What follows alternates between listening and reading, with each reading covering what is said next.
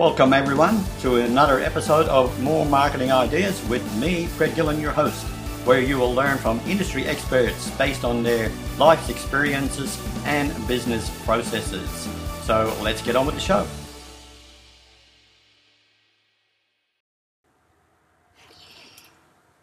Okay, everyone. In today's show, I'd like to introduce to a friend of mine, Laurie Brooks. Laurie is a relationship facilitator and family law mediator who helps you to resolve and do conflict better. With over 15 years of experience in the family law industry, Laurie knows that conflict does not have to be hard, bitter, or full of emotional warfare. And she is passionate about using her role as a mediator or relationship facilitator to help you and anybody else see what it's like to be on the other side. In today's chat, Laurie will actually explain where she lives, what her interests are, a little bit about her family, and more importantly, what she does and who she serves. So, Laurie, welcome to the show. I really appreciate your time and appreciate you being here. And um, just to get the show started, what I'd like to do is I'd like to have a chat to you about you and like where you come from, like a bit of your personal history, you know, where you grew up, what you do, yep. you know, what got you into business. Um, if you've been in multiple businesses or, mm-hmm. you know, where, where you started and what got you to where you are today, basically. So that, so um, would you like to take the floor and just introduce yourself? Yeah, sure. Thanks, Fred. Uh, so, hi everyone. My name's Laurie Brook. I I currently live in Central Queensland in a town called Emerald. Um, I'm here with my husband and my daughter, and we grew up, or I grew up in uh, Brisbane. So I moved here probably about 20 months ago now. So I'm still fairly new to town. Um, for those who live locally. We moved to Emerald because of the lifestyle for our family. And, you know, for me, being able to work for myself and to be a mum and to do all those things that, you know, come with dropping off and picking up at school and helping out at school and doing the taxi things in the afternoon when your children have extracurricular activities. That's what um, I was really craving. So living in the city um, I found that, you know, we didn't get as much family time, which wasn't the lifestyle that we wanted for our family. And that's why we decided to pack up and move back out here and be closer um, so that we could be closer as a family and also, you know, do more socializing and barbecues and catching up with friends and all of that without the hustle and bustle of living in a city. So when you say like you moved to Emerald, how big is Emerald? Like, is it a country town with you know one pub and one cafe, or? Oh no, definitely not. Um, it's like it's quite a large town. I think we're sitting at around fifteen thousand people. Okay. Um, it's got a big agricultural and mining uh, community out here. Uh, we've got a lot of smaller towns around us that you know they come in and this is their local hub in terms of doing shopping and things like that. So you know, we're certainly um, not a one horse town. I, I, mean, I, have been up to Queensland a couple of times and I've been through a couple of one horse towns, so it's interesting. Um, the other side of the of life is obviously a business life. Yep. So, like, what got you into business? Did you like? Did you work for somebody else first and then pick that banner and run with that, or what started you on your business life cycle? Uh, so for me, it was a bit of a, it's been a bit of a journey since uh, university days. So, you know, when I was going through university, I got a job as a legal secretary and started off that path. And then from there, I got, I went through um, what we call articles. Um, so to become a lawyer in Queensland, we had to do an articles of clerkship for two years. And so I did that with a family lawyer. So that probably is what started me off down the family law path and then as that changed, you know, I, be, I got admitted as a solicitor. I worked for some lawyers and I became a partner at a family law firm. And as I I suppose as I developed as a family lawyer and I got to experience so much more in terms of what people were going through, I wanted to really try and step out and change the way because our system is it is a great system. It's the best one that we've got. Um, but I think there's so many things that we could do to further help families who are going through all of that. And so it's just been a journey since then of looking for different solutions and different ways of being able to reach people who are going through that and also show them that there's an alternative to what they're currently experiencing. So you, you mentioned when we were in the green room earlier, you mentioned that um, like you had your own practice and that you had a secretary and then you decided to actually, you know, work from home, develop. So what what made you or what encouraged you to make that decision so you actually, you know, closed down the office effectively, but moved moved it in-house, literally in-house? literally in house. Um, two things. One, like from a personal level, um, I sh- shut down my office once I had my daughter. Um, because I decided that, you know, from a family perspective, it was easier if I didn't have the commitments of having to go to court. And um, when just after I had her, we made the move out to Emerald the first time around. And so we didn't have a family support network. So I didn't want to put those stresses on to the family. Um, but the second reason also was to be able to explore the ways that we can then help families who are going through that from a non legal perspective. So, being able to offer support services and other opportunities to help families through that separation and divorce process that didn't involve lawyers, um, that didn't involve the court, and try and help keep those disputes as amicable as possible. So does that mean that you actually closed down your your law practice as such, and now you're, like you said, you're more of a relationship coach, and but using your legal knowledge to help people circumvent that? Yeah. So I um, stopped practicing. It was around eight years ago now. So I don't um, do family law legal advice anymore but I still do the family law mediations because that is a great tool for couples who need just that little bit extra help to resolve their disputes and to come up with an agreement from a you know parenting or property perspective. Uh, I do communication coaching and relationship coaching with people as well because sometimes people are on the fence. They, they don't know if they want to separate, if separation is the right thing for them. Um, and other times they know that they do want to separate, but they want to do it in a respectful and amicable way so that they don't have um, or they're not putting their issues onto their children as the process develops. So there's lots of different ways that we can work with people to help them through this. And that's what my focus has been at the end of the day, making sure that for my clients, their children are number one and that they're doing everything that they can to make sure that the issues they're facing as a couple aren't being put onto their kids. So it's an interesting way of attacking it. Uh, so have you ever like has it ever happened that, for example, when you're um, chatting with a couple who have obviously made a decision to separate and they're trying to think, has it ever happened that you've actually, because of your involvement, that they've actually seen what they're doing wrong, come back together? Some people do give it a try. Absolutely um, they certainly do give it a try and but for also for some people it's a matter of let's go through the separation of you know separating households um, or one person moving out i should say and working through their issues to then determine is it the right thing to do? It can be easy to think that the grass is greener on the other side that you know if we just separate then we're not going to have to fight about it anymore and we can just move on with our lives. But especially when you've got children together you're always got some type of um, entanglement because you, you're still going to be parents and whether it's you know making co-parenting decisions as, as the children grow up to attending weddings and birthdays and graduations and all of that when they get older there's still some type of connection that you have. And it's important that people understand that as opposed to just thinking it's a process of you know cutting ties and moving on so so that's that's really talked about uh, like what you do and who, who you serve and whatever. So the, the other aspect i'd like to have a chat about is like your your business itself. Like how do you how do you find your clients for example? Like um, what do you do about that? And did that change from the time when you were in the law practice? Mm. Like, was it a different approach to what it is now? So, would you just like to chat about that and what maybe talk about the law practice first of how you actually got clients into the like to come into the practice and what's changed now that you're working in a different environment? Yeah. Um, so from a law practice, and bear in mind, my law practice days were, you know, eight plus years ago, that getting clients back then, it was very local focused.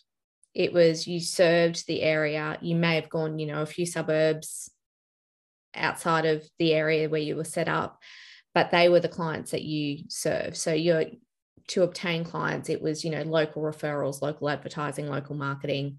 Um, you still built your network and you built um, built relationships with other people as you you know as you developed in your practice and you would get referrals from them and they might not be within your suburb they might be outside of it but it was still very much a local centric focused um, marketing and referral network when i first moved out of my law firm i built an online platform and i was very naive about the differences between obtaining clients from a brick and mortar business to an online business. I always thought it would be the same, like you would just transfer one to the other. Um, but it was so different, and it had it was a real steep learning curve in terms of what that actually meant, um, but also getting people back then to trust technology.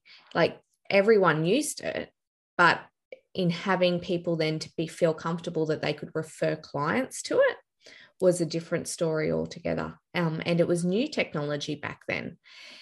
So that was a, a learning curve in and of itself, how to educate people and do education programs as to what it did, how it worked, why they should use it, the benefits for their clients, the benefits for them.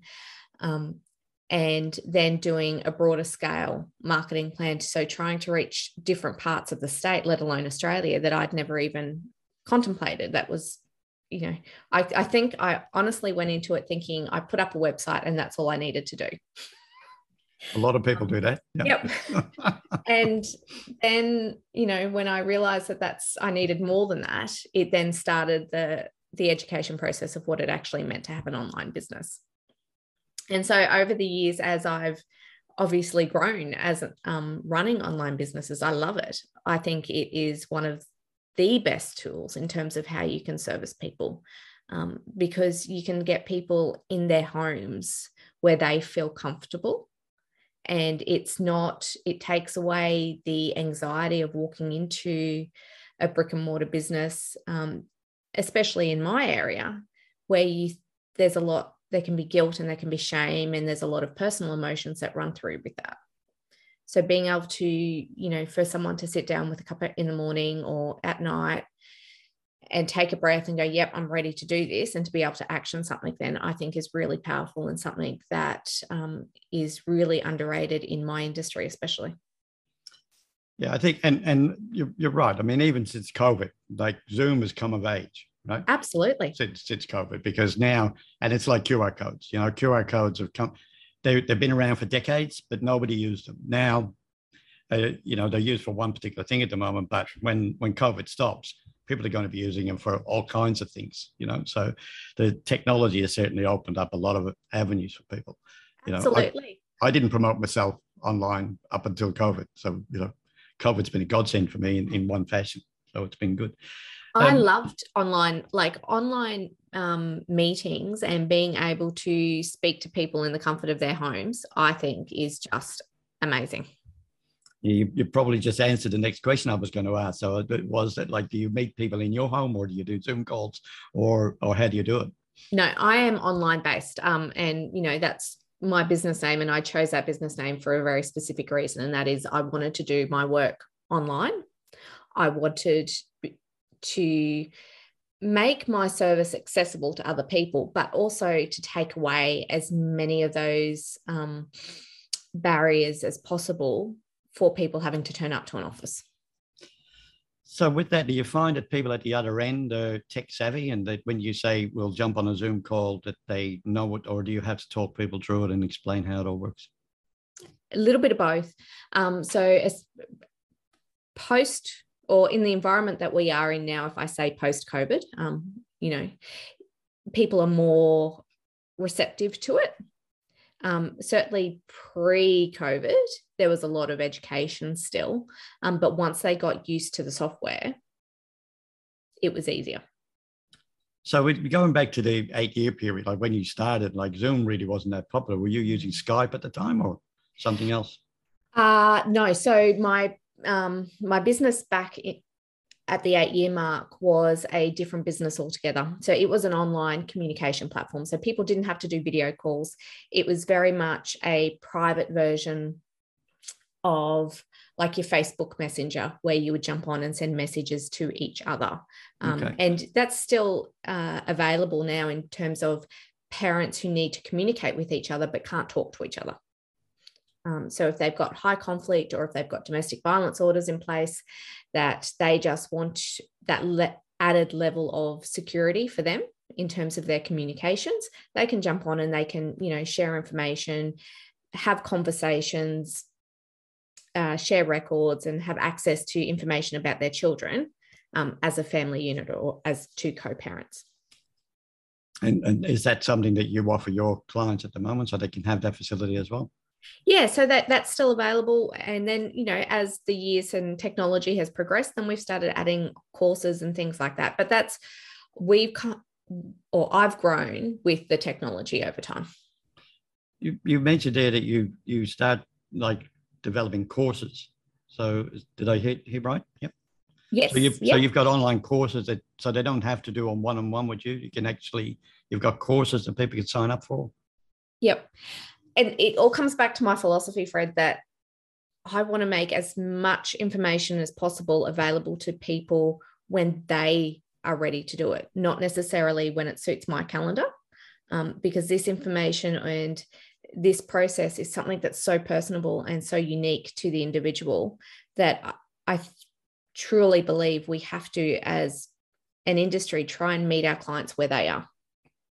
Um, so by you know um, myself and um, another colleague, we developed uh, a parenting orders program, which is a course that courts often ask parents to take to learn how to co parent. It's not about actually parenting techniques, but it's learning how to develop that co parenting relationship.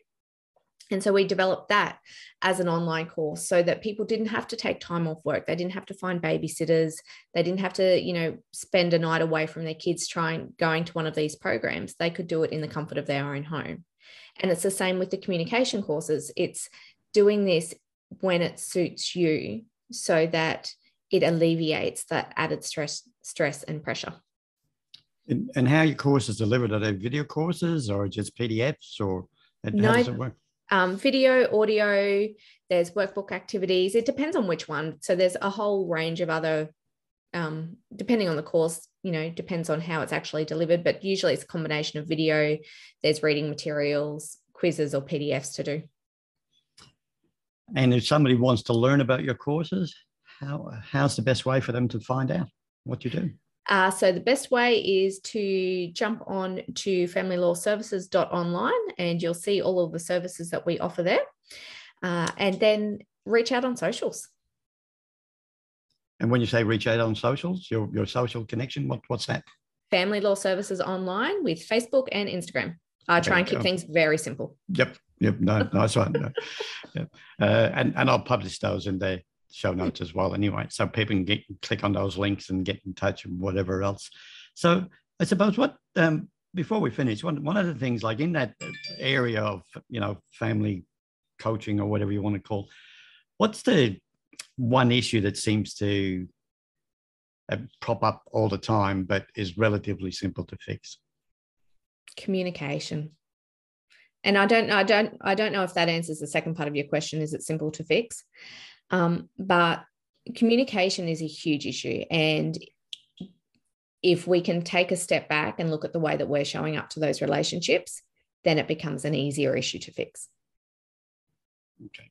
So, is there anything else that you'd like to share with, like, the, the, you know, if somebody's listening to the podcast and they're in a situation where it might be just at the start of, you know, fighting with a spouse or whatever it might be, and things are starting to get, in their opinion, get a little bit out of hand.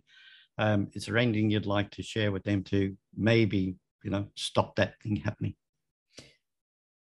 My one tip would be to take a pause, take a breath, step back, and don't try and solve the issue then and there. You know, when we're in the midst of conflict, when you've got when you're in an argument with someone or there's an issue in front of you and you've both got very different opinions, trying then and there to solve it is not going to help because all you've got is two people butting heads. And you don't have the ability to see other perspectives. You don't have the ability to look at the problem from a completely different angle. You don't have the ability to, you know, reduce your emotional um, expense that you've thrown into this argument. And so, if you can stop, take a breath, and step back and go for a walk, play some music, do something to really calm yourself down, and then come back to the argument from a different perspective, you might find that that issue that you're arguing about isn't actually an issue at all. It might be something completely different that needs to be addressed. So, always stepping away from the problem before you address it is going to help. It's terrific advice. Um, the I, I, had a question and I just lost it. It'll hopefully come back in a second. Oh yes, I've got it. So, like you you said earlier that you're based in Queensland in Emerald, right? Yeah. But and that you're servicing not only the local area but you know the state and now Australia. Um, your service applicable internationally as well? So if somebody's listening to that in the States or Absolutely. the UK or New Zealand, can you help them? Yep. So all of my courses are available um, internationally. The only thing that I can't do internationally is the mediations, but all of the actual coaching and relationship and communication courses are all available to anyone. Okay, and we'll put those links, as I said, in the show note. It's um, it's been really great having a chat. Um, I've you. enjoyed it. Um, and if you're listening to this um, and you think that um, Laurie can actually help you, right, then please just reach out because family is probably the most important thing in life. It is for me. I've been married for 44 years. So that'll tell you something. Okay, guys. Been great having a chat, Laurie. Really appreciate your time. And we'll catch up on the flip side. Take care. Thanks so much, Fred.